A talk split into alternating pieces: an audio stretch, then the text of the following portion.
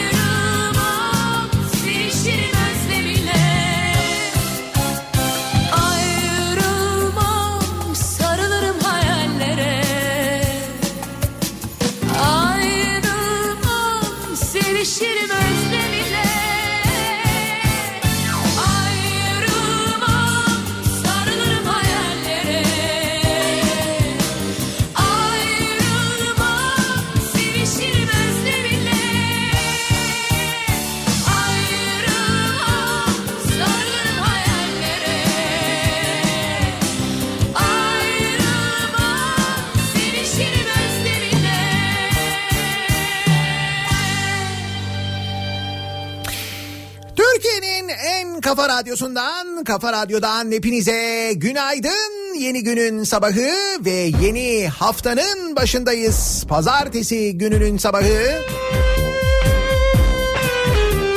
Tarih 24 Şubat. Bir gün belki hayattan Şubat ayını da bitireceğimiz haftaya Mart'a doğru koşar adım gittiğimiz bir haftaya birlikte başlıyoruz. Gör akan o yaşları. Yine ne 2020'ymiş arkadaş. Dediğimiz günler yaşarken bir yandan.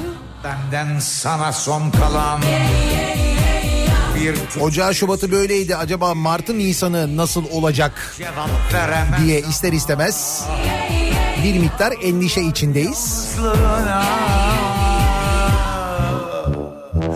Ve işte arda kalan bir avuç an şimdi Koyup da bir başıma.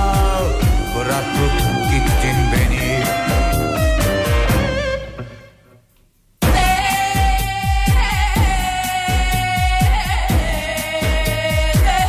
Bir gün belki hayattan Geçmişteki günlerden Bir teselli ararsın o zaman resmime. Sen yalnız değilsin. Biliyorum neredesin. Bu üzerdi beni Yaşasaydım ve görseydim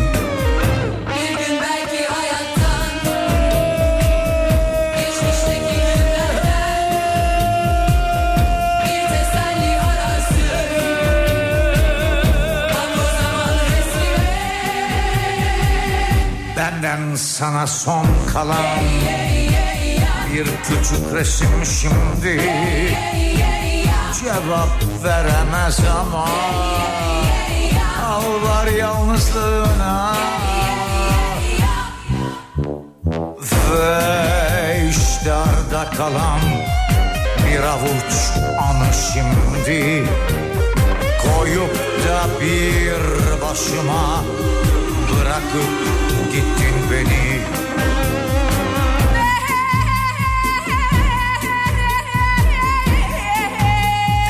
Başladığından beri 2020 senesi bize bir deprem ülkesi olduğumuzu hatırlatıp duruyor. Dün İran sınırında meydana gelen ve Van'da da maalesef birçok köyde birçok evin yıkılmasına sebep olan deprem. Van'a geçmiş olsun dileklerimizi iletelim. Bugün sabaha karşı 5.43'te yine Manisa'da meydana gelen bir deprem var. Depremin büyüklüğü 5 olarak açıklandı. Kandilli 5 diyor, Afat 4.8 diyor. Ama hem Manisa'da hem çevresinde İzmir'de hissedildiğini gelen mesajlardan da anlıyoruz dinleyicilerimizden. Geçmiş olsun diyelim bir kez daha Ege bölgesine. Oradaki Manisa'daki özellikle Manisa bölgesindeki deprem fırtınası diyorlar ya uzmanlar. O devam ediyor. Sürekli hatırlatıyor. Kendini deprem bizim bir deprem ülkesi olduğumuzu aynı zamanda bize hatırlatıyor. Bir Peki ne oluyor? Ne yapıyoruz? İşte bir hazırlık içinde miyiz? Daha büyük depremler bekliyoruz hem Doğu Anadolu'da hem Marmara'da aynı zamanda bununla ilgili somut adımlar görmek istiyoruz. Görebiliyor muyuz peki? Bunları elbette konuşacağız önümüzdeki dakikalarda. Sarhoşum bu gece Aşığım aşık çal bu gece Tak etti canıma yalnız her Ve gece fakat gelen mesajlardan anladığımız kadarıyla Meyhaneci sarhoşum bu gece Aşığım daha çok e, konuşmamı beklediğiniz konu dün oynanan Fenerbahçe Galatasaray maçı. Ya bu önceden saydıklarımın hiçbir önemi yok. Öyle anlaşılıyor. E tabi doğal olarak çok uzun yıllar sonra 20 21 sezon değil mi? her gece 21 sezon sonra Galatasaray Fenerbahçe'yi Kadıköy'de yendi. Dün akşamki maç. Nitekim maç sonrası hem Fenerbahçe taraftarının verdiği tepkiye hem Galatasaray taraftarının yaşadığı coşkuya baktığınız zaman yani bir şampiyonluk maçıymış gibi bir etki yarattığı çok net bir şekilde anlaşılıyor iki tarafta da. Bir kere önce Galatasaraylı dinleyicilerimizi tebrik edelim. Kendi adıma tebrik ediyorum tabii. Kaldı ki dün e, daha doğrusu hafta sonu yine bir iş için e, Kıbrıs'taydım ben. Bir gösteri için Kıbrıs'taydım. Dün uçağa binerken e, sırada beklerken Ercan Havaalanı'nda neydi? E, Çağatay mıydı? İnşallah yanlış hatırlamıyorumdur. Bir dinleyicimizle karşılaştım. O da böyle üzerinde Galatasaray formasıyla e, İstanbul'a dönüyordu. Dedi ki bu sene o sene dedi. Vallahi hocam dedim bir gelenek dedim yani, yani gelenekler dedim kolay kolay bozulmaz dedim. Yok yok dedi içimde bir his var dedi bu sene o sene dedi ama bak dedi eğer dedi yenersek dedi bunu dedi anlatacaksın radyodan ona göre dedi. Ben de söz anlatacağım dedim. Anlatıyorum. Başta o dinleyicimiz olmak üzere tüm Galatasaraylıları kutluyoruz, tebrik ediyoruz. Daha iyi oynadınız o kesin yani. Ve biz gerçekten çok kötü oynadık o da kesin. Ne babam sanki işkence İçiyoruz yine bu gece İçiyorum her gece Her gece başka bir eğlence. İçiyorum gönlümce Hayat güzel sevince. İçiyorum her gece Her gece başka bir eğlence. İçiyorum gönlümce Hayat güzel sevince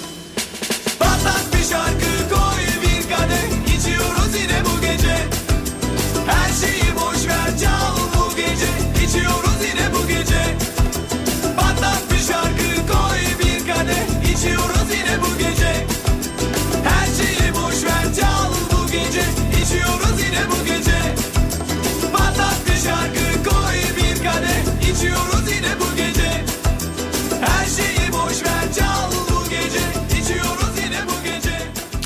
Bir yandan da aynı zamanda bir kelle paça durumu var ki yine en fazla konuşulan konulardan bir tanesi. Nereden başlasam? Şimdi bu kelle paça konusunun neresinden başlasam hakikaten nasıl anlatsam ben de bilemiyorum. Ben e, de artık çok uzun zamandan beri izlemiyorum bu haber kanallarını.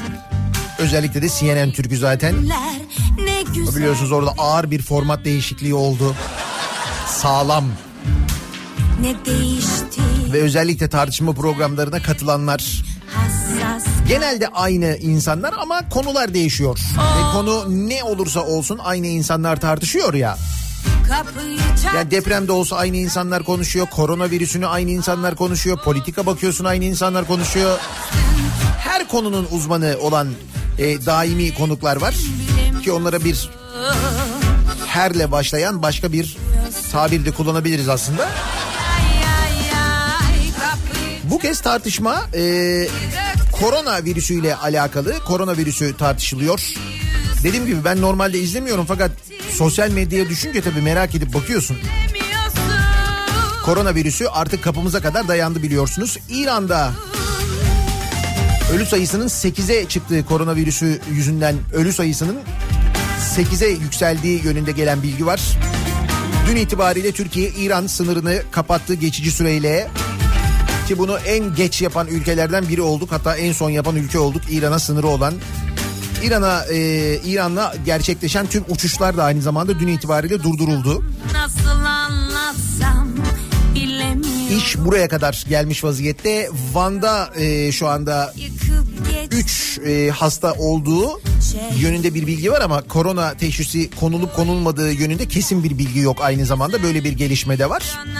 Şimdi koronavirüsü konuşuluyor. Profesörler var ki bunlardan bir tanesi Canan Karatay o da oturuyor ne gücendirdi konuk masasında. O sırada diğer profesörlerden bir tanesi bu koronavirüsünü neydi? World of Minecraft mıydı?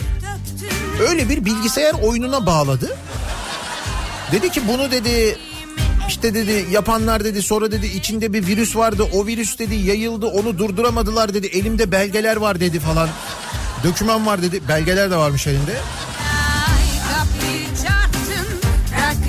Sonra dedi ki ama dedi bununla dedi işte böyle çözümsüz falan deniyor dedi. Öyle bir şey yok dedi. Bu dedi kolay dedi. Bakın dedi hocam dedi burada söylüyor falan dedi. E, Canan Hoca. Canan Hoca söyledi. Dedi ki kelle paça. Kelle paça dedi. Bunun dedi çözümü dedi. Kelle paça yumurta. Terbiyeli yani herhalde. Evet korona virüsten korunmanın çözümünün kelle paça olduğunu iddia etti hoca. Bağışıklık sistemini güçlendirmeyi kastediyor aslında söylediği şey o da. Fakat izlediğiniz zaman o World of Minecraft'tan başlayıp konunun kelle paçada sonlanması gerçekten çok fantastik geliyor.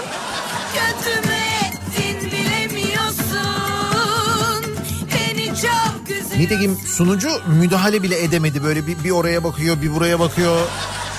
Bir oraya bakıyor. Bir... İçinden herhalde şey diye geçiriyor. Acaba buradan yayından çıktıktan sonra gitsek arkadaşlarla gerçekten bir kelle paça en yakın Bağcılar'da nerede var falan diye.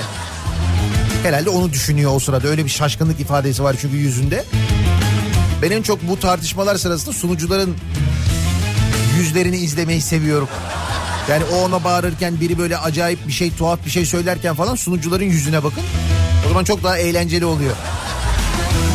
Geldim anladım Kelle paça ya. budur. Yazamadım sevdiğime beş altı satır. Neyse dedim de duruldum tutundum aşka. Hem üzüldüm hem de üzdüm susaydım keşke. Duman oldum o halimden eser kalmadı. Aşkım figanım, gülüm baharım. Meyhanelerde sakiler derman olmadı. Çok istedim olsun diye sensiz olmadı. Bana yine yüzünle gel, tek sözünle gel. Gözüm yolda, gönlüm sende kaldı al da gel. Yana yana yaz oldu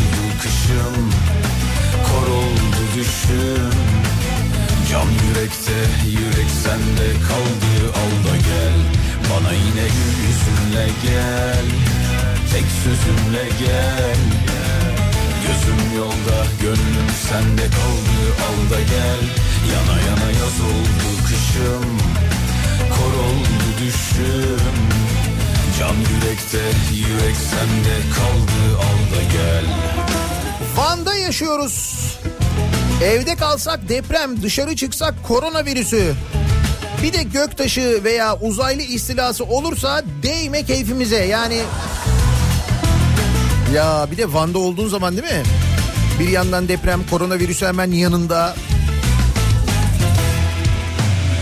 Geceleri gündüzlere katıp dururken Sıkılmadan orada burada atıp Ne oldu? Şimdi iddiayı iddiayı kim kazanacak? Sinan Tuzcu kazandı. Geçtiğimiz cuma akşamı biz iddiaya da girmiştik Sinan'la canlı yayında dinleyenler vardır belki aranızda. Ken Galatasaray Fenerbahçe maçına dair iddiaya girdik. Sinan Tuzcu yine umudunu kaybetmeyenlerdendi. Ben de öyle diyordum hatta yayında. O da bu sene o sene dedi. Hakikaten bu sene o seneymiş bu arada. Böylelikle 6 kişilik bir kadroya yemek ısmarlama durumundayım ben. İşlerinde Sinan Tuzcu ve Sivrisinek de var. Yalnız bu arada o sohbet sırasında ne olur maç diye sorduğumda adam direkt 3-1 dedi ya lan. 3-1 dedi yani. Skoru da bildi Sinan Tuzcu. Ve evet skora da bahis yapmış bu arada. Tam maç bitti zaten maçın bitmesiyle beraber hatta maç bitmeden 3. golle birlikte cep telefonumda yaşadığım hareketlenmeyi size tarif edemem. Tabii çok uzun bir süre 20 yıldır sürekli benim mesaj attığım arkadaşlarım bana bu sefer o 20 yılında verdiği birikimle bir cevaplar, bir videolar, bir espriler, bir şakalar ama neler neler. E haklılar. Zaten işin güzel tarafı bu aslında. Yani onun tadını çıkarmak gerekiyor. Tartışma taraflarını bir kenara ayır. Böyle olmazsa bu işin tadı çıkmıyor ki. Bir kez daha tebrik ediyorum Galatasaray'ı ve tüm Galatasaraylıları. gel Gözüm yolda gönlüm sende kaldı. Al da gel. Yana yana yaz oldu kışım. Kor oldu düşüm. Can yürekte yürek sende kaldı. Al da gel. Nasıl bir sabah trafiğiyle başlıyoruz peki? Haftaya pazartesi sabahı trafiğine hemen dönelim. Şöyle bir bakalım. Kafa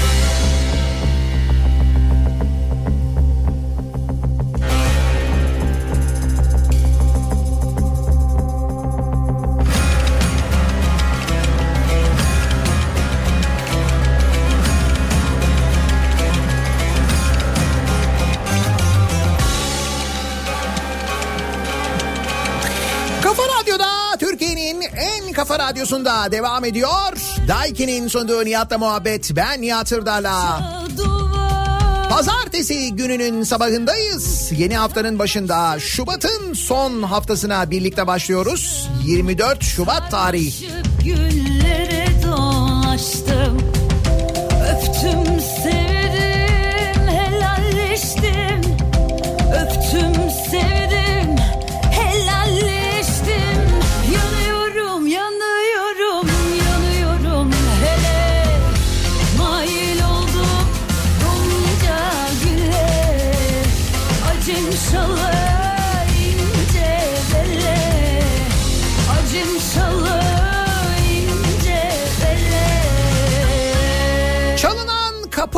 Başlayalım. Zaman zaman böyle tuhaf hırsızlık haberleri duyuyoruz ya. Ben en çok bahçe duvarının çalınmasını hatırlıyorum. Şimdi türküden de hareketle aslında. Hani yıllar içinde çok böyle tuhaf hırsızlık haberi aktardım buradan ama en tuhaflarından bir tanesiydi o. Bahçe duvarını çaldılar diye bir haber vardı. Sonra da bakayım başka ne vardı? Köprüyü çalmışlardı mesela. Bir demir köprü vardı onu çalmışlardı. Değil mi?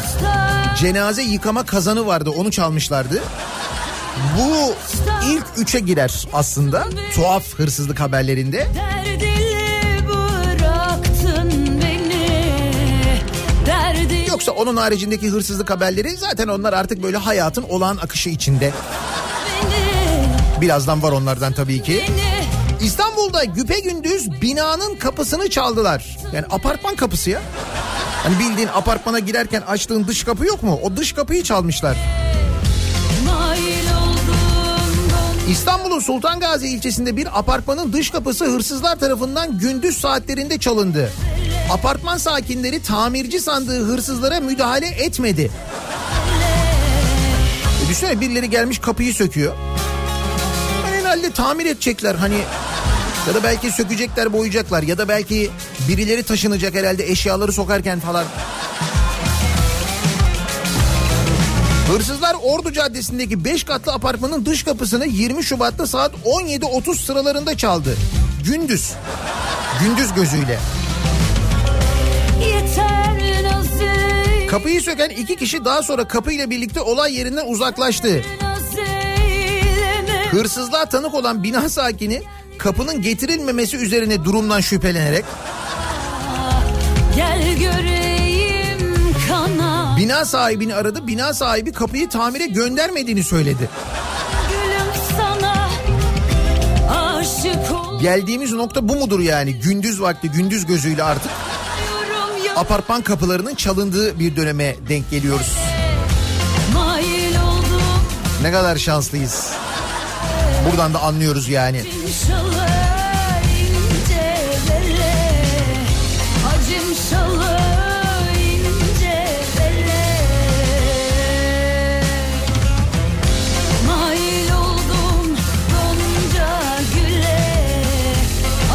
Nasıl bir cesaret peki gündüz gözüyle saat akşam üzeri beş buçukta hava aydınlıkken bir apartmanın kapısını söküp çalmak mesela bunun cesareti nereden geliyor olabilir? Bence şuradan geliyor olabilir. Okudukları, e, gördükleri ya da dinledikleri, duydukları haberlerden halkımızın böyle konularda son derece e, böyle rahat olduğunu, hırsızlığa ve dolandırıcılığa karşı tolerans seviyemizin yüksekliğini fark etmiş olmasınlar.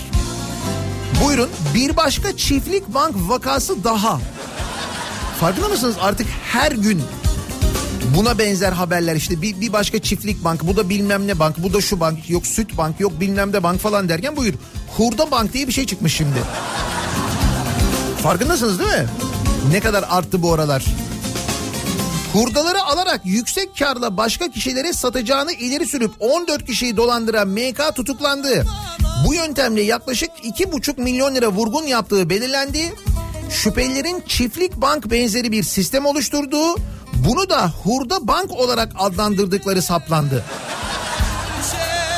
Yani hani böyle bir şey de yok. Hani o çiftlik banktı bunu hurda bank yaparsak şüphelenirler.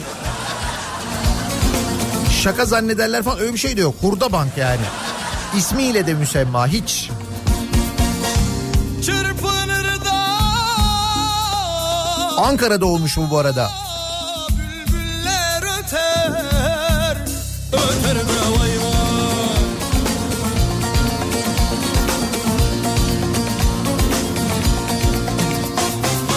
Emniyetteki ifadesinde tüm sistemi anlatan MK referans yöntemiyle ilk katılanlara bir miktar para kazandırdığını böylece o kişilerin akrabaları ve arkadaşlarını da sisteme dahil ettiğini belirtti.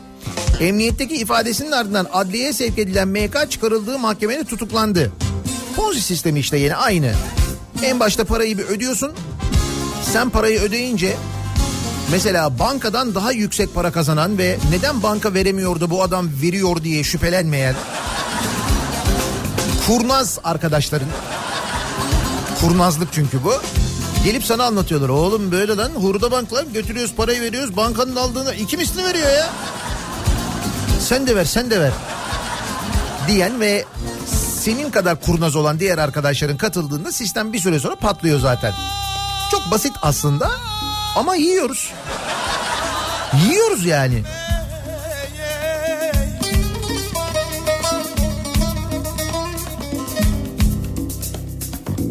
Çiçek dağı derler var mı senden güzeli güzeli güzeli vay vay.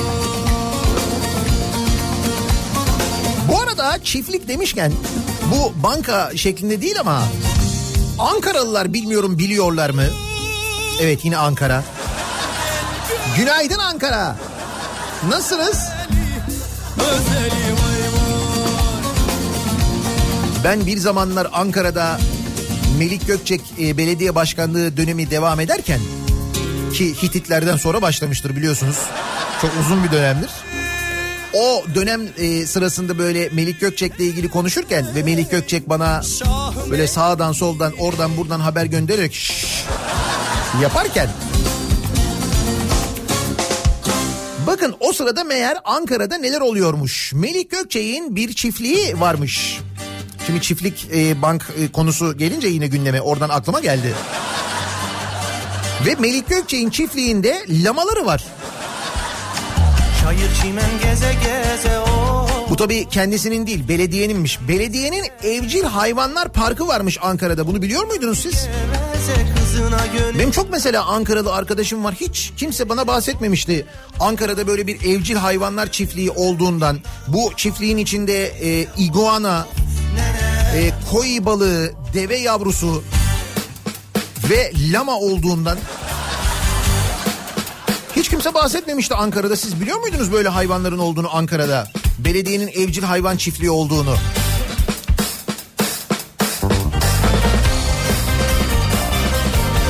Ankara Büyükşehir Belediyesi Başkanlığından el çektirilen çıkma başkan Melik Gökçek'in belediyeye ait evcil hayvan parkına 253 bin lira değerinde kanguru, lama, sıpa, deve yavrusu, iguana, sakallı ejder gibi farklı tür sakallı ejder mi?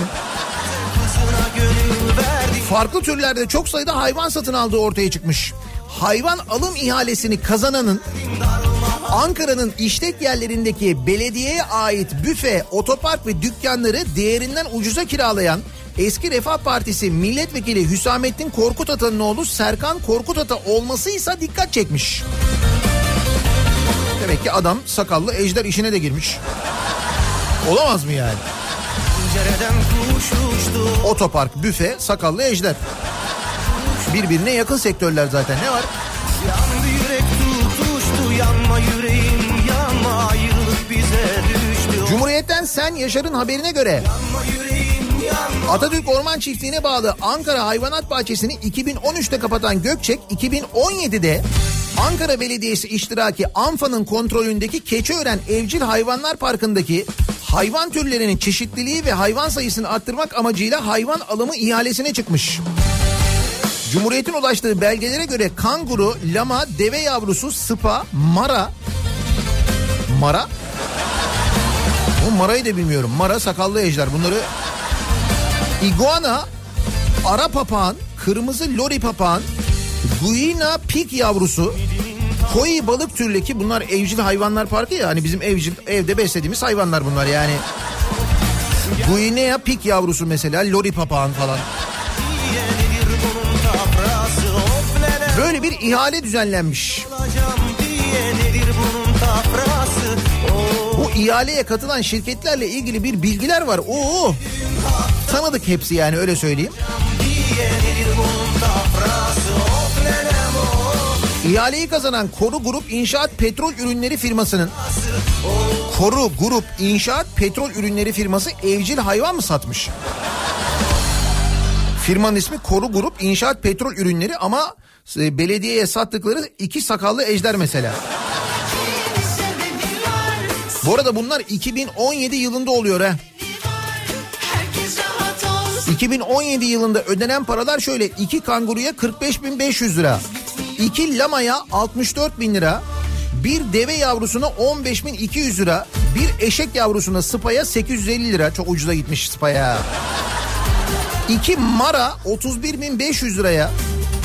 3 iguana 28.500 liraya. 2 sakallı ejder 13.200 liraya. Sakallı ejder. 2 ara papağan 34.900 liraya. Bir kırmızı lori papağan 6250 liraya. 11 Guinea pik yavrusu 8250 liraya. 58 koi balığı da 5800 liraya satın alınmış. değişik 2017 yılında bu paralar. Günaydın Ankara.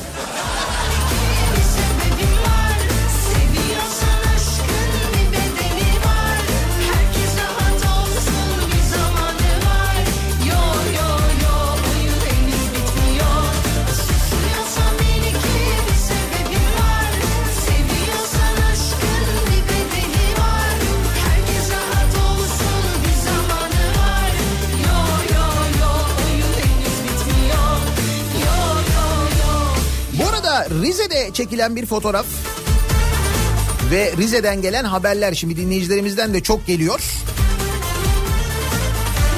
Rize valisinin 1.7 milyonluk yeni makam aracı. Günaydın Rize. Ne haber? 1.7 milyon lira. Eski Rize valisi Ersin Yazıcı'nın 2015 yılında İller Bankası'ndan köyler için gönderilen kaynaktan 642 bin liraya aldığı Audi Q7 makam aracından sonra ki hatırlar mısınız 2017'de konuşuyorduk o Q7'yi hani Rize'de. Demek ki Rize bölgesinin böyle bir Audi sevgisi herhalde orada mübah olan o mu? Öyle bir ilgim var alakam var bilmiyorum Audi yetkililerine sormak lazım mesela o bölgede çok mu satılıyor? Çok mu alınıyor acaba? Çünkü yeni Rize valisi Kemal Ceber 1 milyon 700 bin liralık Audi A8 Long araç satın almış. Tabii vali bunu almış derken kendi cebinden almamış. Artık köylere yardım kaynağından mı, İller Bankası'nın kaynağından mı, hangi kaynaktan olduğu bilinmez. 1 milyon 700 bin liralık araç yeni Audi A8 valilik aracı Rize sokaklarında gezmeye dolaşmaya başlayınca Rizelilerden tepki almış. Memlekette bu kadar işsizlik bu kadar açlık varken falan demişler Rizeliler. Öyle mi? Çok mu varmış ya işsizlik? Öyle miymiş? Şimdi bu işsizlik konusuna geleceğiz çünkü çok acayip rakamlar var gerçekten.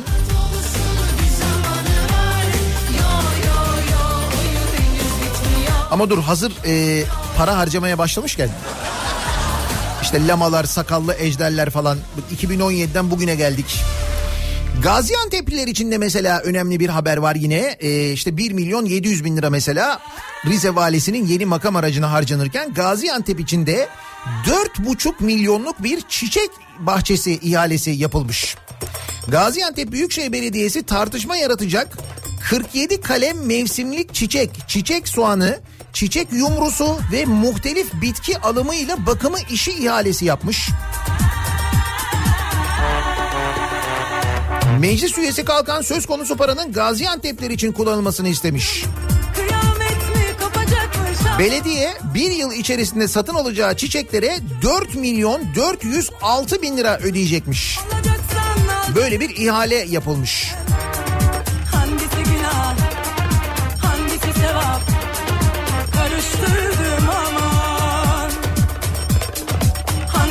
Bu arada Gaziantep Belediye Başkanı Antarktika'ya gitmişti bir grup bilim adamıyla birlikte. aman Bu çiçeklerden bir bölümünü götürmüş orada dayanıklı olup olmadıklarını test etmiş olabilir mi acaba? Onu bilemiyorum. Ya da o Antarktika seyahati için mesela belediye bütçesinden bir para ayrılmış mıdır? Bir harcama yapılmış mıdır? Onu hiç bilemiyorum. Ama çiçeğe falan böyle 4,5 milyon lira verildiğine göre neden olmasın değil mi? Hatta Antarktika'dan bir fotoğraf göndermişti yanlış hatırlamıyorsam Fatma Şahin. Ee, oraya baklava götürmüşler baklava yiyorlardı. Baklavayla ısınıyoruz falan diyorlardı.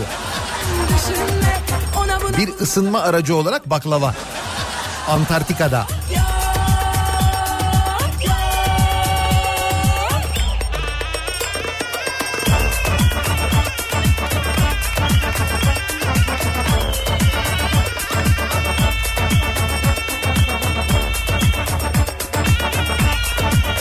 Dur hazır para harcamaya başlamışken. Tünelin ucu karanlık. Hani tünelin ucu çok fena bir yere çıkıyor repliği vardır ya. Hababam sınıfında. Hiç değişmiyor. O bizim kaderimizde var tünelin ucu. Yani tünelin ucunun iyi bir şeye çıktığını maalesef görmüş değiliz bugüne kadar. Bu bahsettiğimiz tünelse Avrasya Tüneli. Yıllık 25 milyon 125 bin araç garantisi verilen Avrasya Tüneli'nde yaklaşık 8 milyon aracın parasını hazine ödeyecek.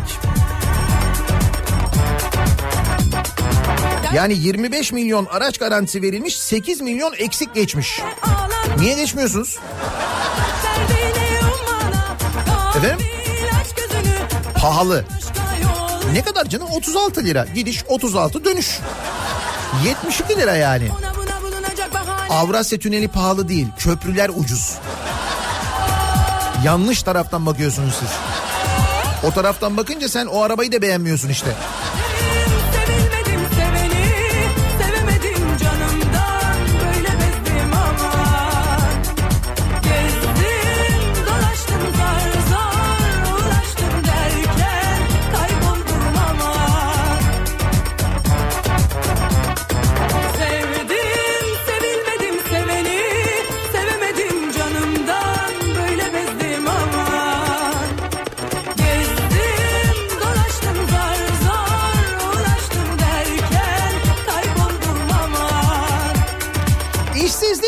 Meselesine gelelim.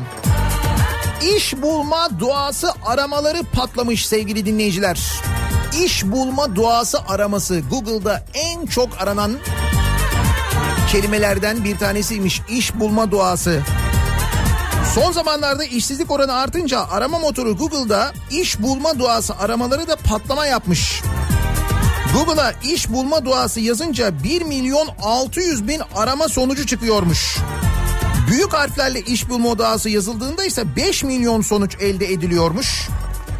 Türkiye'de 4.3 milyon kişi işsizmiş son rakamlara göre ki bu rakamlar gerçekten çok yüksek rakamlar. Türkiye'de tek başına yani Türkiye tek başına 28 Avrupa Birliği ülkesinin %27'si kadar işsize sahip. Yani 28 ülkede toplam 15.8 milyon işsiz varken Türkiye'de işsiz sayısı 4.3 milyon.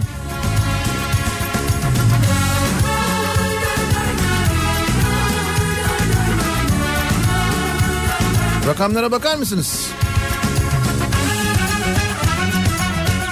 Türkiye'nin toplam işsiz sayısının 28 Avrupa Birliği ülkesinin toplam işsiz sayısıyla karşılaştırılması iç karartıcı bir tablo ortaya koyuyor. Türkiye tek başına 28 ülkenin %27'si kadar işsize sahip. Çare aradım aşkına doyamadım Ve düzenli olarak da artıyormuş bu işsizlik. Peki işsizlik artmasın diye ne yapıyoruz? Bakın ne yapıyoruz? Mesela İzmir'de görevi bitenleri Kızılay'a dolduruyoruz. Neredeki görevi biten? AKP'de parti içi görev alamayan, seçilemeyen ve görev süresi biten üyelerin İzmir'de Kızılay'a yönetici olarak atandığı iddia edildi. Bak iş buluyoruz hem de yönetici olarak iş buluyoruz. Nerede? Kızılay'da. Nasıl? Bir günden Aycan Karadağ'ın haberine göre AKP'de parti içi görev alamayan, seçilemeyen ve görev süresi biten üyelerin kısa bir süre sonra Kızılay'a yönetici olarak atandığı ve parti lehine politika yürüttüğü iddia edildi. Mesela 2014 yerel seçimlerinde AKP'nin Gazi Emir Belediye Başkan adayı Kerem Baykalmış. Seçimleri kazanamamasının ardından 2018 yılında İzmir Kızılay Şube Başkanı olarak atanmış. Ödemiş'te 2014 yerel seçimlerinde AKP'nin adayı olarak seçimi kazanan Abdurrahman Mahmut Badem 2019 yerel seçimlerinde partisi tarafından aday gösterilmemiş. Kısa süre sonra kendisi Ödemiş Kızılay Şube Başkanı olmuş. Bak işsizlikle mücadele. Adam belediye başkanlığı yapmış sonra görevi bırakmış bir daha aday gösterilmemiş işsiz mi kalsın? Kalmasın tabii.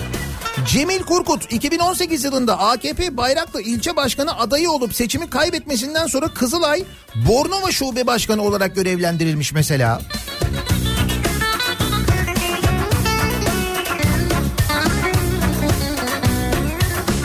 Bayraklı'da Bornova Şubesi'nin sorumluluk alanında bulunuyor. 2016 yılında Karşıyaka Kızılay Şube Başkanı olan Kamil Karadeniz, 2014 yılında mevcut il başkanı Kerem Ali Sürekli'nin başkanlık yaptığı dönemde AKP Karşıyaka İlçe Seçim İşleri Başkanlığı görevinde bulunmuş. Ayrıca Kızılay Şube Başkanı olduğu dönemde AKP'nin parti ilçe delegesi de olmuş. Ey Tanrım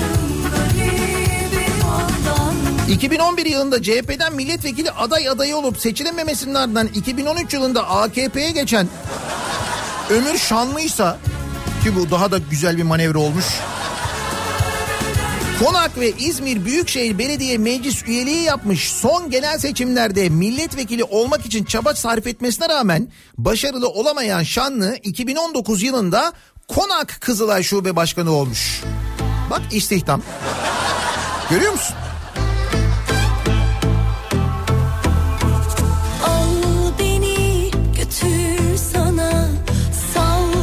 Gördüğünüz gibi işsizlikle bir mücadele var. İşsizlikle mücadelede Kızılay'ın oynadığı rol gerçekten çok mühim, çok önemli, öyle anlaşılıyor.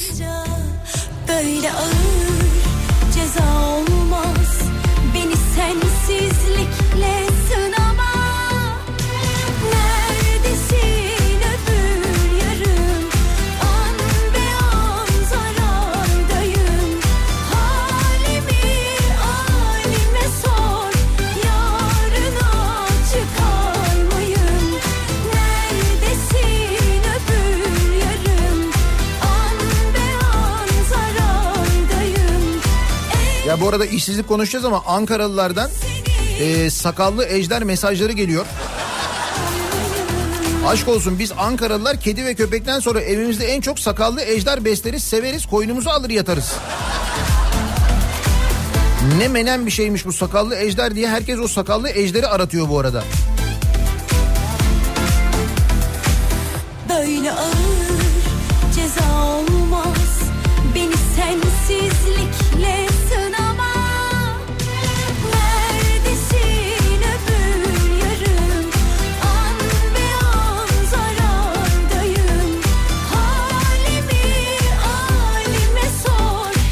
İşsizlikle ilgili konuşacağız bu sabah dinleyicilerimize soracağız. Çünkü gerçekten de rakamlar inanılmaz rakamlar. Türkiye'de 4.3 milyon işsiz sayısı ki bu arada bu resmi sayı yani TÜİK'in verdiği sayı işsizliğin bundan çok daha yüksek olduğunu herhalde hepimiz tahmin ediyoruz. Bu rakam bile 28 Avrupa Birliği ülkesindeki işsiz toplamının %27'si yapıyor.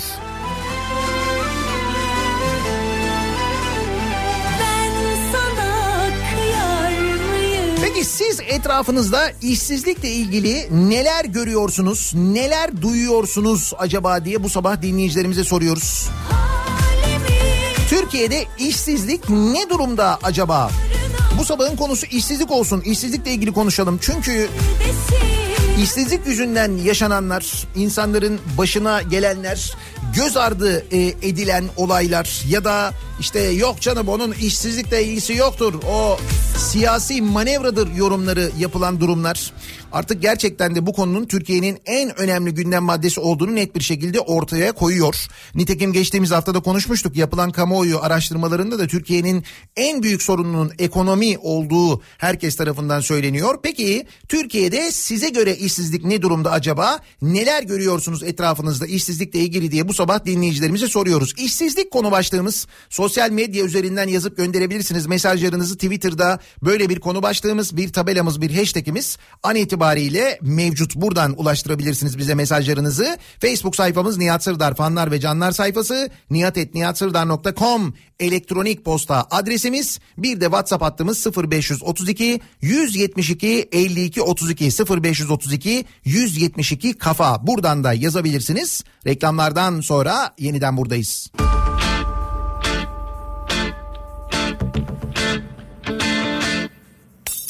Parti bittiğinde kimse temizliğe kalmak istemez ya. O minvalde bir telaş. Seziyorum arkadaş. Herkes cennete gitmek ister. Ama gerçekte kimse ölmek istemez ya. Haydi sen de durmanlaş. Oh. Vay vay vay vay babayın kemiğine Ölmüşlerin ruhuna Kafa Radyo'da Türkiye'nin en kafa radyosunda devam ediyor. Daiki'nin sunduğu Nihat'la muhabbet ben Nihat Sırdar'la pazartesi gününün sabahındayız. Gelmişe ve geçmişe İşsizlikle ilgili konuşuyoruz. İşsizlik rakamları resmi rakamlar bile korkunç gerçekten de gelen rakamlar. İşsizlik böyle yükselirken bir yandan bir yandan da yapılan harcamalara bakıyoruz. İşte az önce konuştuğumuz mesela ta 2017 yılında Ankara Belediyesi'nin yaptığı sakallı ejder harcaması ya da lama harcaması. O da alınmış, lama alınmış, sakallı ejder alınmış. Kimse azınlıkta kalmak istemez ya Bu hamsterın büyüğüymüş bu arada Gine Pinkler aynı zamanda ya da Cine Pink mi ne, nasıl okunuyorsa artık o. Arkadaş Mesela ondan da alınmış Ankara Belediyesi'nin evcil hayvan bahçesine. Ama gerçekte kimse ter dökmek istemez ya Rize valisinin aldığı yeni A8 Long mesela en çok konuşulan konulardan bir tanesi ki Rize'li bir dinleyicimiz diyor ki biz Rize'de diyor Audi'si olmayana kız vermeyiz diyor ya. Bu Rize geleneğidir diyor yani. İşte bilemiyoruz mesela daha önceki bir vali de Değdirdiler Q7 Quattro almıştı köylere hizmet götürmek için.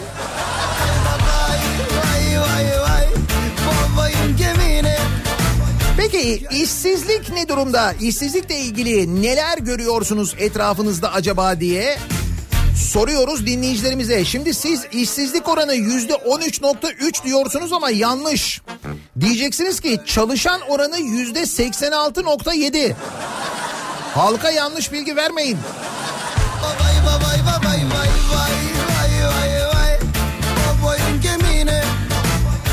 Gelmişse Söldürdüler bize Ya bu kadar yol olan yerde işsizlik mi olur ya? Ne demişti bakan? Yol olan yerde yolsuzluk mu olur demişti değil mi? Hiç. Yol olan yerde yolsuzluk mu olur sözünü hatırlıyorsunuz değil mi? Güzel. O zaman bugün Çiğdem Toker'in köşe yazısını okuyunuz lütfen yolla ilgili. Hatta yeni bir yol ihalesiyle ilgili dev ihale diye bir yazı yazmış Çiğdem Toker. Ee, o yazıyı bulunuz okuyunuz bugünkü yazısını. Yol olan yerde yolsuzluk oluyor muymuş olmuyor muymuş? Oradan net bir şekilde anlaşılıyor o yazıdan. Daha yeni taze bugünün yazısı yani. Dolayısıyla bugünlerde yapılan bir ihaleden bahsediyoruz.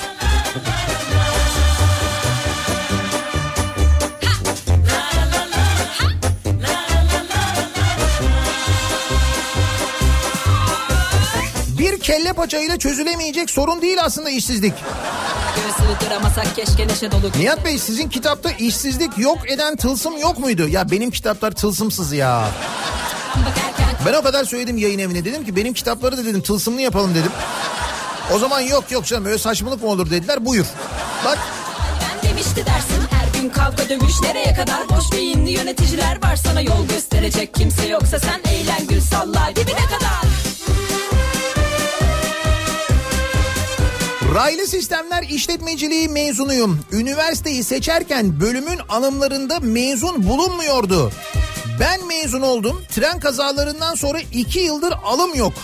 En az 10 şirkete başvurdum. CV'm de çok dolu olmasına rağmen işsizim demiş mesela. Can göndermiş.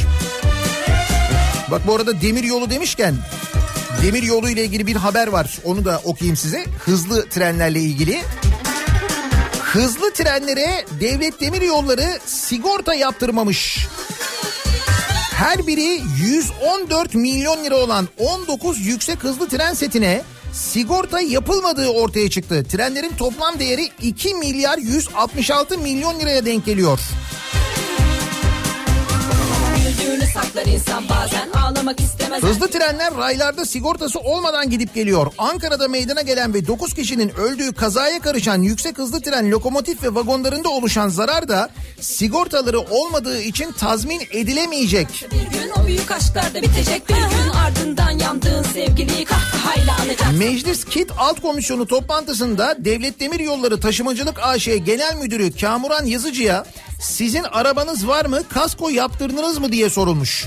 Genel müdür de evet var sigortası da bulunuyor cevabını vermiş. Bunun üzerine CHP Zonguldak Milletvekili Deniz Yavuz Yılmaz kendi arabanıza sigorta yaptırıyorsunuz ama devletin 2 milyar liralık trenleri sigortasız demiş. Devlet Demiryolları yönetimi de sigorta konusunda risk analizi çalışması yapılarak karar verileceğini açıklamış.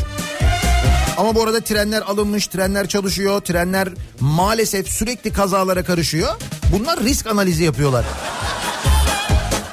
Benim bildiğim böyle yüksek maliyetli işte ne bileyim ben uçak gibi işte böyle tren gibi araçlar alındığında daha alınırken zaten bunların sigortası yapılmaz mı ya?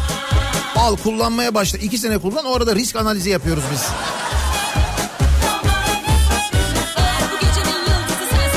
Devlet demir yolları çok güzel idare ediliyor ya. Çok iyi gerçekten. Dünyanın en güvenli ulaşım aracına binmeye korkuyoruz. O kadar iyi yani. İşsizlikle ilgili konuşuyoruz, devam ediyoruz. Türkiye'de işsizlik falan yok. Sadece insanların intihar edecekleri kadar parasal ve geçim sıkıntıları var o kadar. Hayır uçuyoruz. Kimse neden bunu görmüyor da işsizlik var diye uyduruluyor. Uçuyoruz değil mi?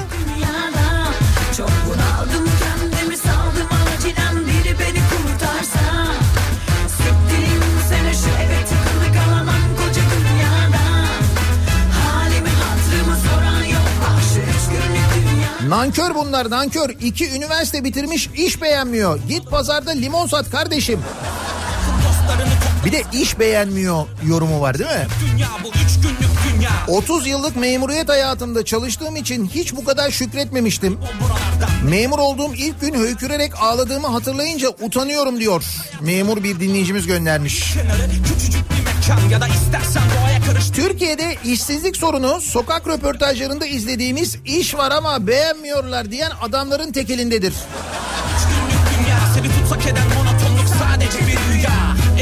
Tabii onlar bu işin yani işsizliğin uzmanı. Sokak röportajı böyle yapılırken yandan yandan gelirler. Sokak rö- röportajı yapılan vatandaşı böyle küçümseyen bir edayla dinlerler. Elleri arkadan bağlıdır ama böyle iki elini arkada kavuşturmuştur. Ondan sonra böyle röportajın sonuna doğru mikrofona doğru eğilip şöyle yaparlar. Şimdi arkadaşım o öyle değil.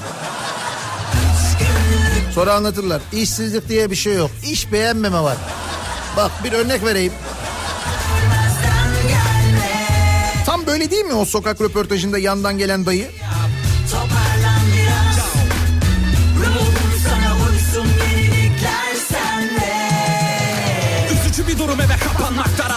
Yalan yanlış hayatlar dolu. İş arayan sayısı o kadar çok ki 35 yaşında ve alanında 10 yıl tecrübesi olan elemana bir ay deneme şartıyla sigorta ve maaş olmadan bir ay deneme şartıyla asgari ücretin 100 lira fazlasına iş teklif ediyorlar. Kabul etmezse zaten tecrübesize de bir ayda işe öğretir herkes. İşsizlik işte böyle rezil bir durumda diyor mesela Ceren göndermiş.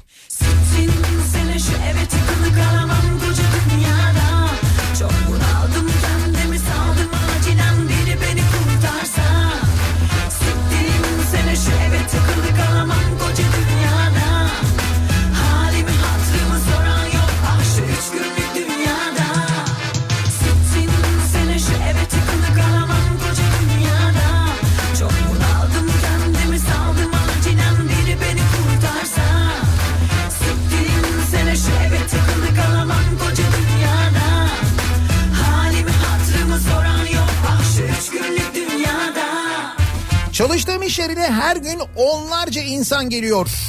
Göz yaşları içinde yaşlı başlı insanlar çaresizlik diz boyu ekonomi düzgün değil. Düzgün bir görmezlik var aslında diyor mesela Tufan göndermiş.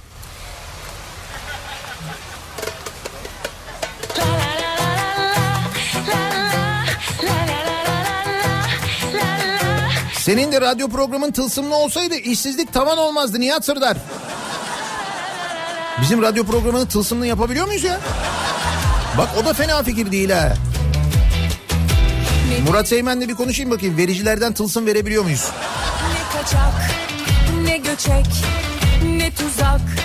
E aman ol slalom hep, hep hep zigzag.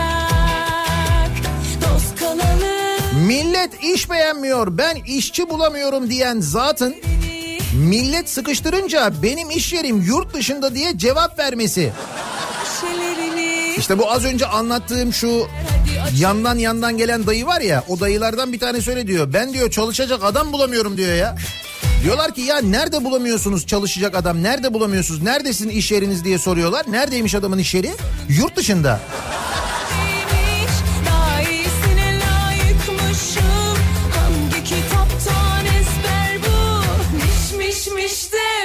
kavuşmuş.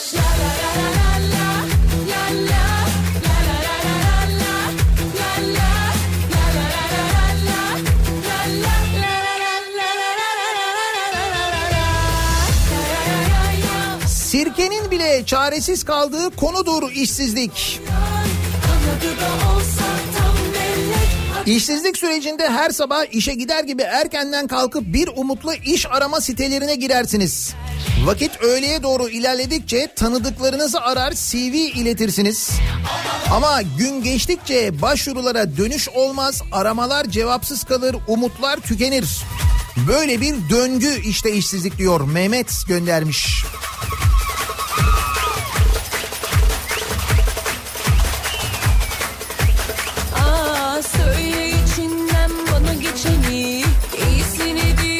İşsizlik değildir o. Maliyet kalemindeki artıştır, güncellemedir, yuvarlamadır.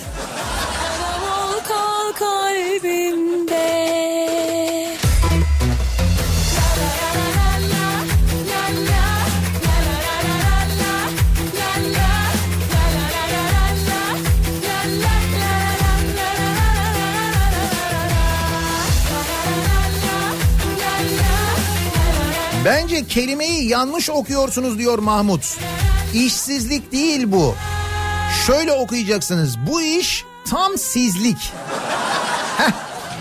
Evet işsizliği yani iş sizlik. Böyle okursak daha sevimli oluyor doğru. İşsizlik deyince çok böyle kötü bir negatif bir kelime gibi oluyor.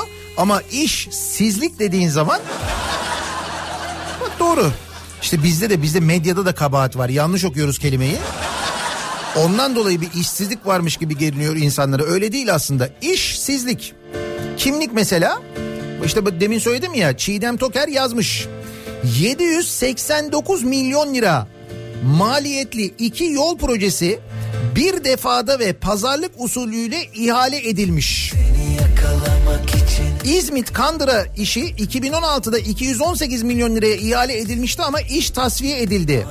Peki devasa ihale kime veriliyor? Kime veriliyor? Kalyon? Öyle mi bildin mi? Attım tuttu.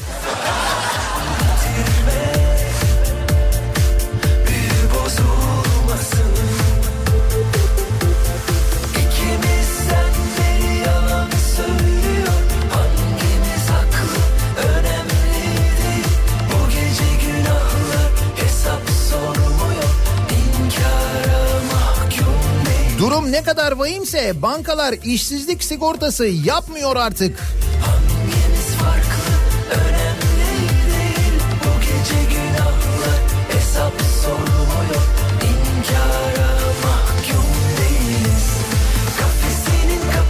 Mahalle kahvesinde hafta sonu bile oyun oynayacak adam bulamazken hafta içi olmasına rağmen oturacak sandalye bulamamaktır işsizlik. yanımda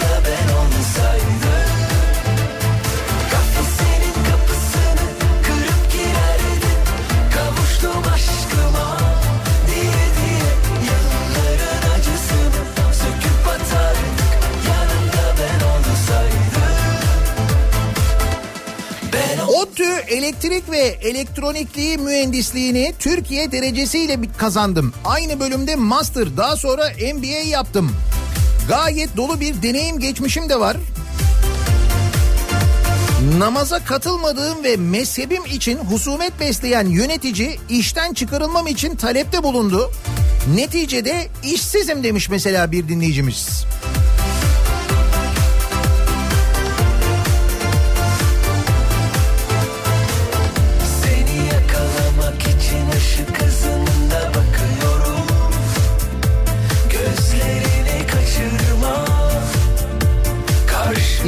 Demeyin lütfen. Vaktini boş geçirmeyi tercih eden bir kesim var deyin. Evet. Ya da işsizlik diye yorumlayabiliyoruz. Öyle olunca da düzgün oluyor. Hakan diyor ki son 3 aydır esnaf resmen kan alıyor. Biz teknik servisiz piyasamızı mahvettiler. İşsizliğin en çok olduğu şehir kimse aldanmasın İstanbul'a kalabalık diye herkes buraya akın ediyor. Asgari ücretle aç kalmak istiyorlarsa buyursunlar gelsinler. Yani İstanbul'da iş buluruz düşüncesi doğru değil. İstanbul'da işsizlik çok yüksek diyor. günahlar Hesap sormuyor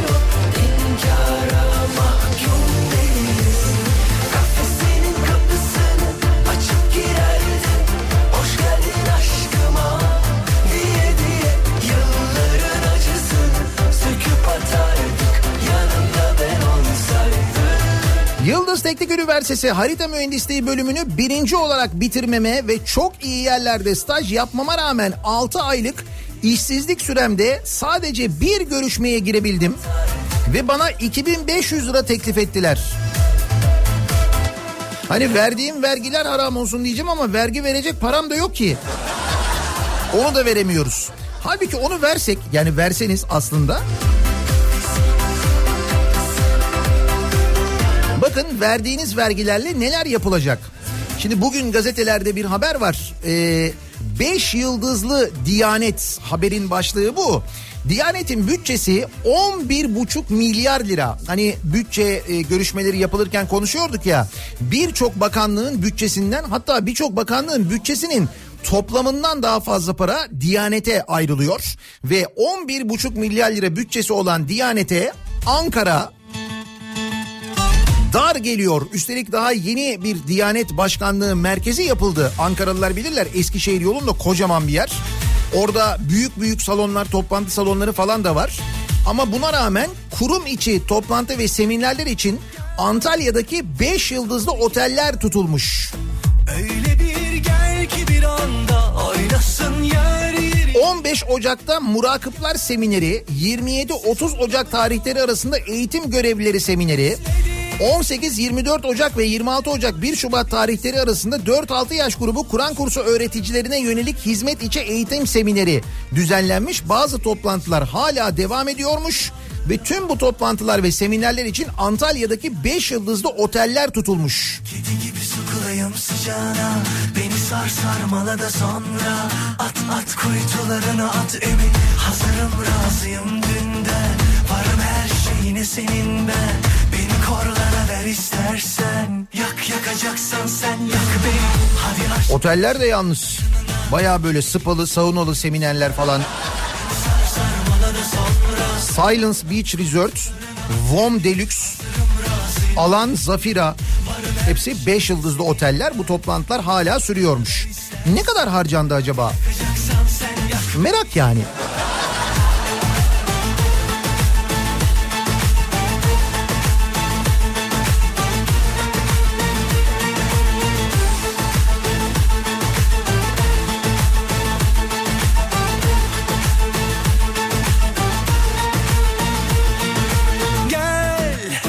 7 aylık evliyim ve 31 yaşındayım. Başvurduğum hiçbir yer almıyor.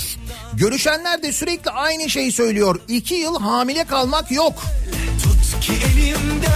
Yani potansiyel çocuk doğurup izne çıkacak biri olarak görülüyorum işveren tarafından. Al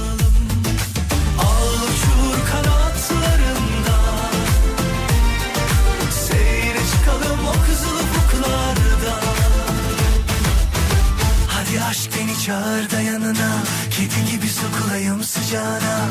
Beni sar sarmala da sonra At at kuytularına at emin Hazırım razıyım dünden. Varım her şeyine senin ben.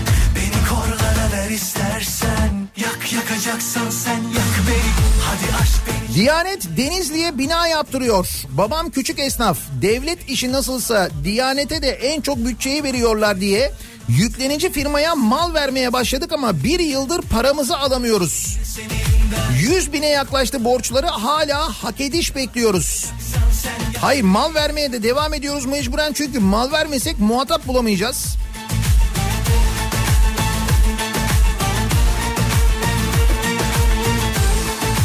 Demek ki hak edişleri şu anda Antalya'da harcıyoruz.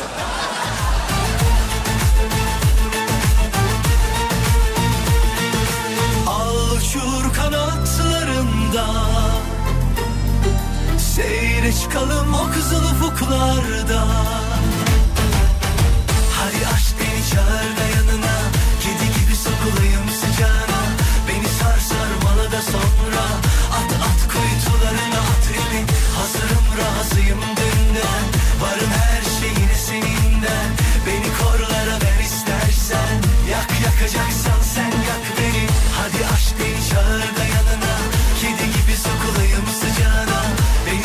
Birçok iyi üniversiteden mezun gençler ya bir parfümeri dükkanında ya da bir yerde garson olarak ailesine yük olmamak için çalışıp harçlığını çıkartıyor.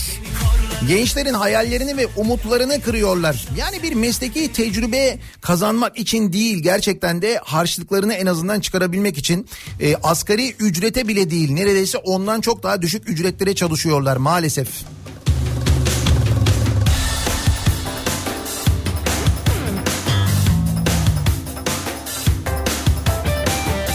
Sakın anlatma İşsizlik deyince sadece çalışacak bir iş yeri bulamamak anlaşılmasın. Bir de var olan iş yerlerinde çalmayan telefonlar, yenilenemeyen sözleşmeler, satılamayan mallar, alınamayan siparişler var. Ama vergide sorun yok. O illa çıkıyor. Tabii sen hiçbir şey kazanamıyorsun ama vergiyi ödeyeceksin. şeyim var mı?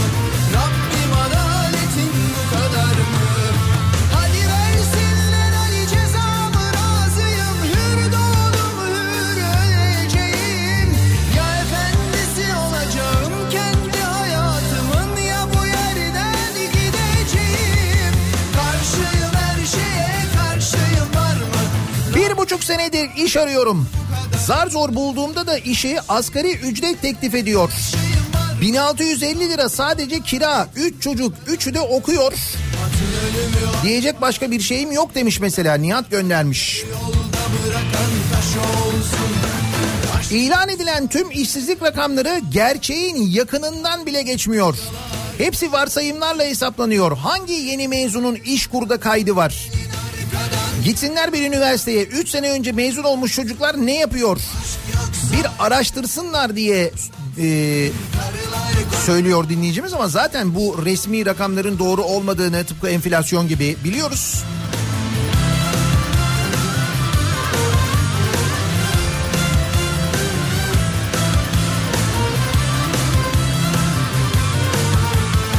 İşsizlik cebinde para olmadığı için arkadaşlarının tüm davetlerini geri çevirip çaresiz şekilde iş başvurusu yaptığın yerlerden haber beklemek ve gün günden güne bunalıma girmektir diyor Gamze. Dünya halini de anlar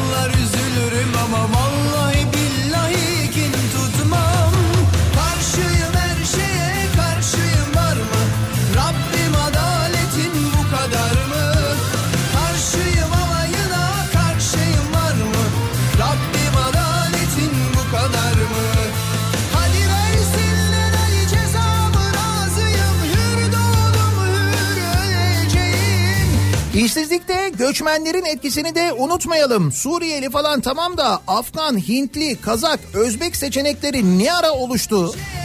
Kağıt toplamadan berbere, dilencilikten garsonluğa her yerdeler. Bana Özbek işçi ayarlı deyip komisyonculuk yapanlar bile var. Bu kadar mı? Ve asgari ücretin de altına hatta neredeyse yarısına çalıştırılıyor bu insanlar. Bir de böyle bir durum var. aşk yoksa eğer insan baksın karılar kocalar boş olsun Atın arkadan hadi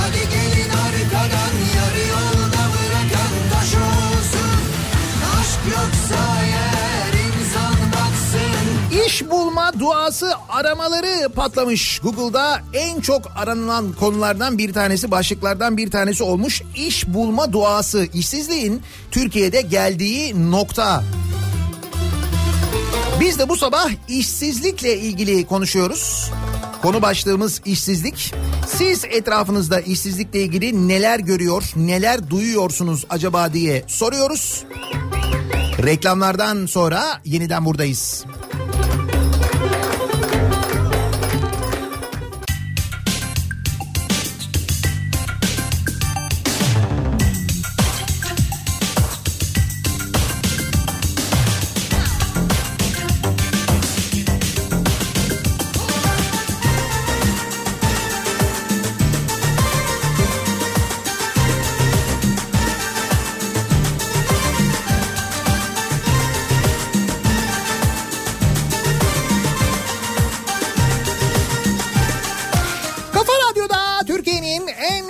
Radyosunda devam ediyor.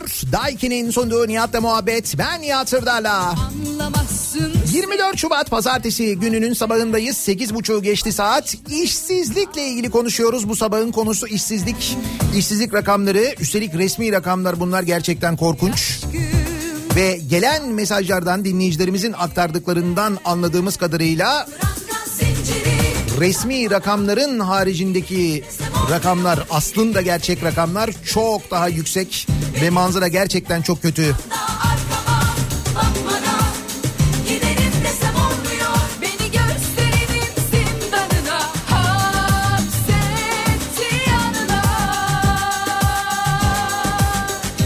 İster üniversite ister lise mezunu ol. Sende. Spor testlerinde sözlü mülakatlarda kendini ispatlayıp göreve başladıktan birkaç ay sonra birkaç şehit arasında yer alabilme ihtimalini bilerek garanti meslek diye asker olmaktır işsizlik.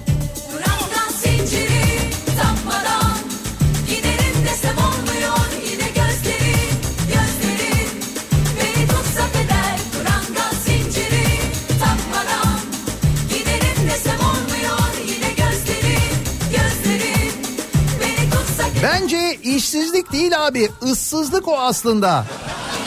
İngilizce karakter kurnazlığı var orada. Issız çok aramızda işsiz yok.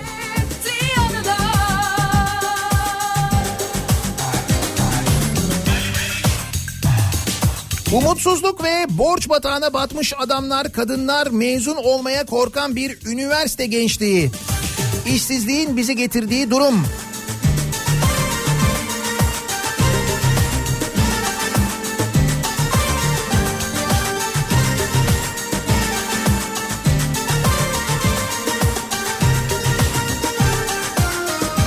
İşsizlik kimya öğretmeninin polis olmasıdır, uzman asker olmasıdır.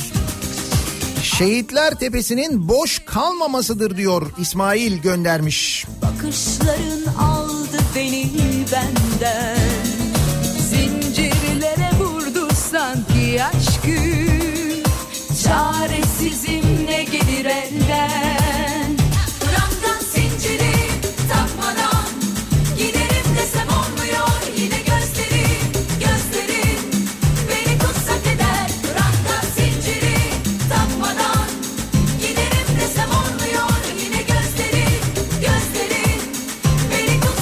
Parti kurulsa barajı geçer işsizler o durumdayız.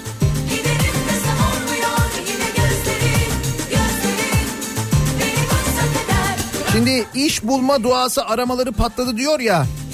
Diyanetin bütçesinin 11,5 milyar lira olduğu ülkede tabii ki ormanı keser yerine beton diker sonra da sana yağmur duası ettirirler. Fabrikanı satar işsizlik duası ezberletirler e, diyor Ankara'dan Deniz. Bizim geldiğimiz nokta bile bile geldiğimiz nokta bu aslında diyor.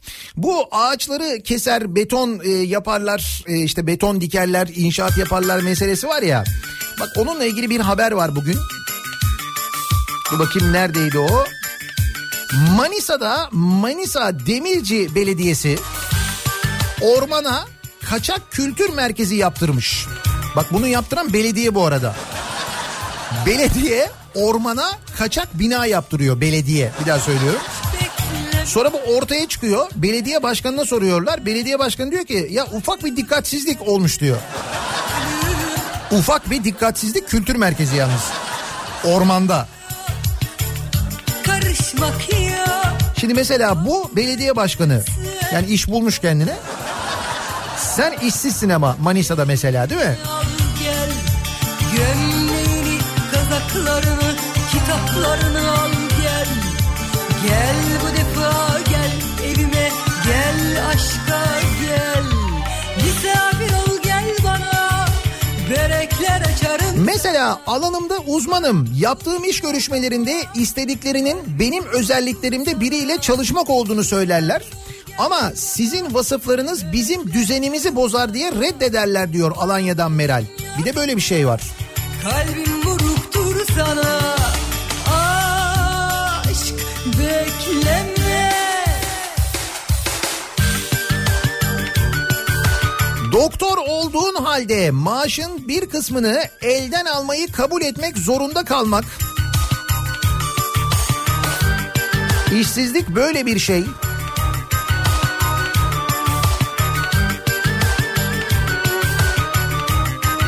Elektrik teknikeriyim. Prim günümü doldurdum. Devlet sen emekli olmak için gençsin diyor. Özel sektör de sen bizimle çalışmak için yaşlısın diyor.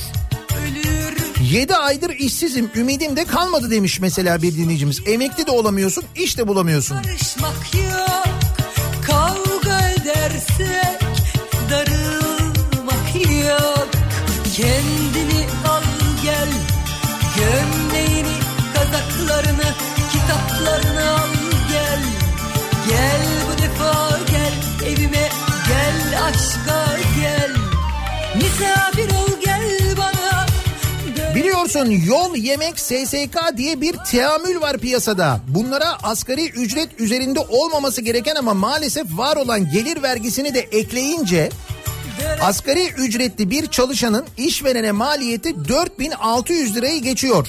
Hani İstanbul yine bir derece ama bu özellikle Anadolu için yüksek bir rakam.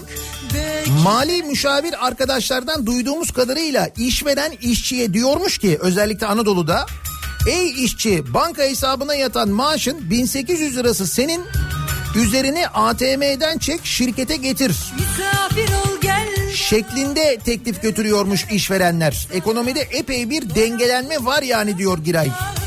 Kalbim vuruktur sana Misafir ol gel bana Börekler açarım sana Param pulum yok ama Kalbim vuruktur sana Aşk bekle Yeni SGK sistemimiz diyor ki 18 yaşında sisteme girdiysen ve 47 sene çalışma hayatında asgari ücretle çalışıyorsan 65 yaşına geldiğinde alacağın maaş 1000 TL.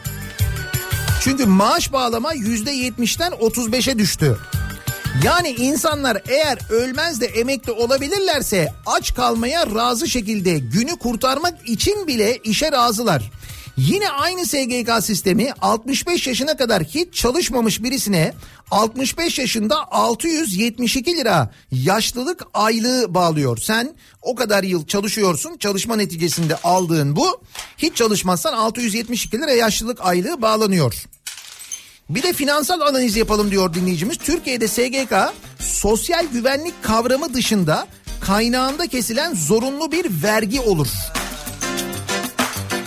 Yasayı unutun. Asgari ücret için aylık 840 lira devlete ödemek yerine maaşınızdan 2.6 gram altın alsanız 47 senede 1,5 kilo altın olur. Hesap doğru. Ama kaynağında ki anında kesiliyor değil mi? Fayda işte fayda sonunda. 47 senenin sonunda 1000 lira.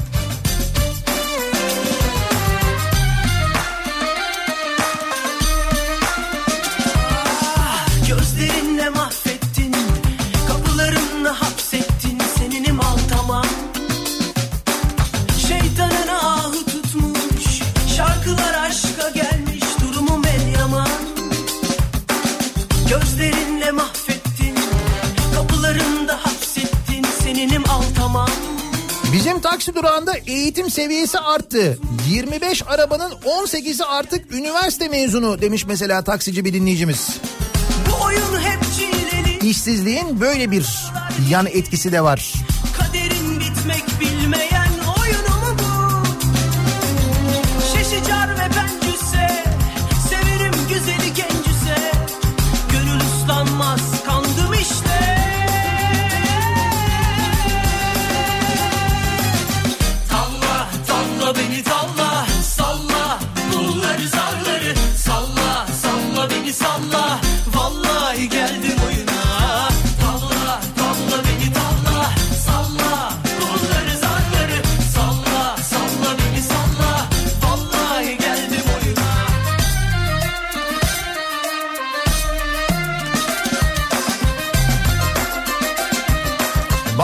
Yatan asgari ücreti çek 500 lirasını geri getir. Her yerde iş var. Uyanmasalar para vermeyecekler. Utanmasalar diyorsunuz. Utanmasalar para vermeyecekler. Bak mesela bu da çok e, yapılan bir şey demek ki.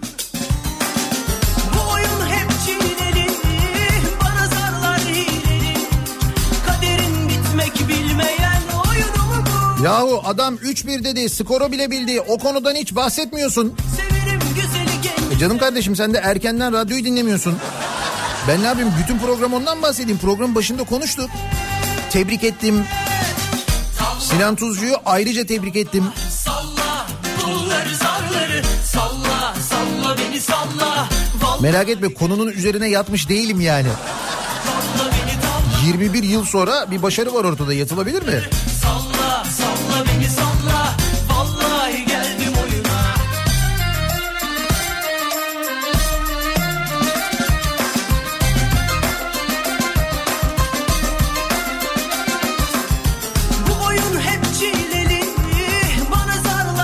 İnsanlar işsizlik bulaşacak diye birbirinden korkuyor.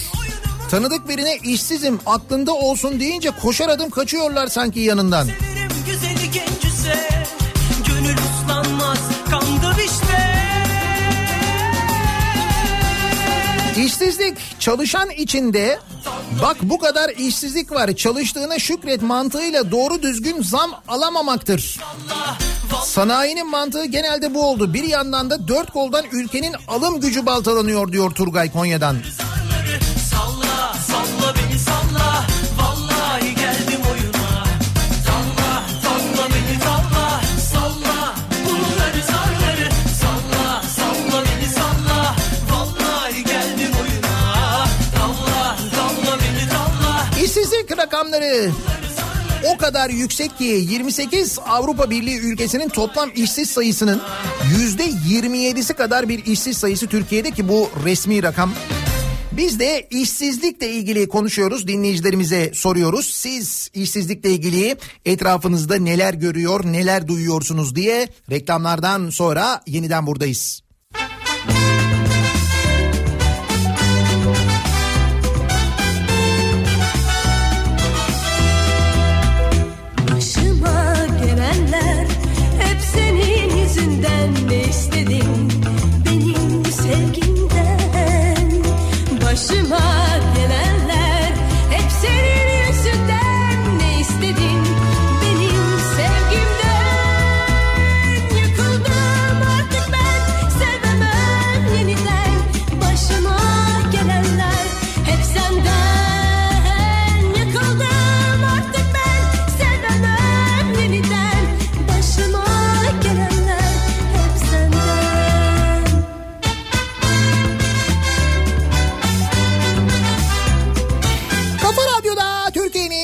Kafa radyosunda devam ediyor.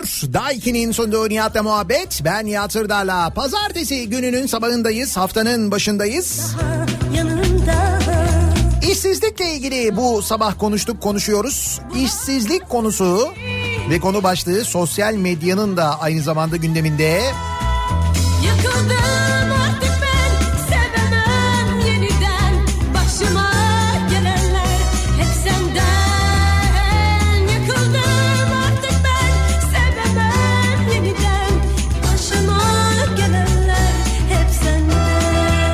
bulamayanlar, İşveren tarafından işte maaşı veririz ama bir bölümünü bize geri getireceksin teklifinde bulunanlar, bulunulanlar aynı zamanda onlardan çok mesajlar geliyor ki bu uygulamanın epey yaygın olduğu da anlaşılıyor.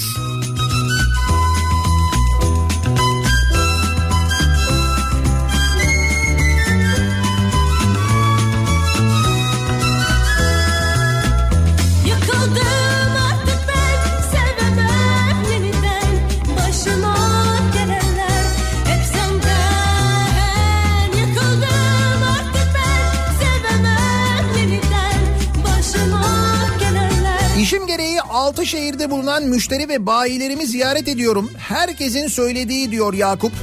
Abi senin çevren çok, çok geziyorsun. İşte şu şehirde abim, kardeşim işsiz, yardımcı ol. İstisnasız her yerde, her şehirde aynı talepler var diyor. Böyle birden kaçardım hep ben Maalesef en çok gördüğümüz, en çok duyduğumuz şeyler bunlar işte. işsizlikle ilgili.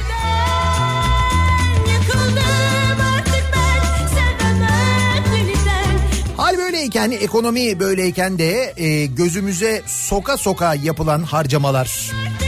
İşte bugün yine gazetelerin manşetlerinde yeni yeni makam arabaları, Antalya'da otellerde harcanan paralar.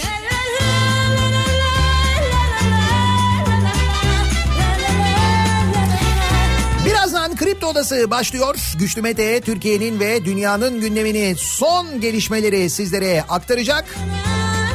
Bu akşam 18 haberlerinden sonra Sivrisinek'le birlikte eve dönüş yolunda sizlere eşlik etmek üzere yeniden bu mikrofondayım. Tekrar görüşünceye dek hoşçakalın.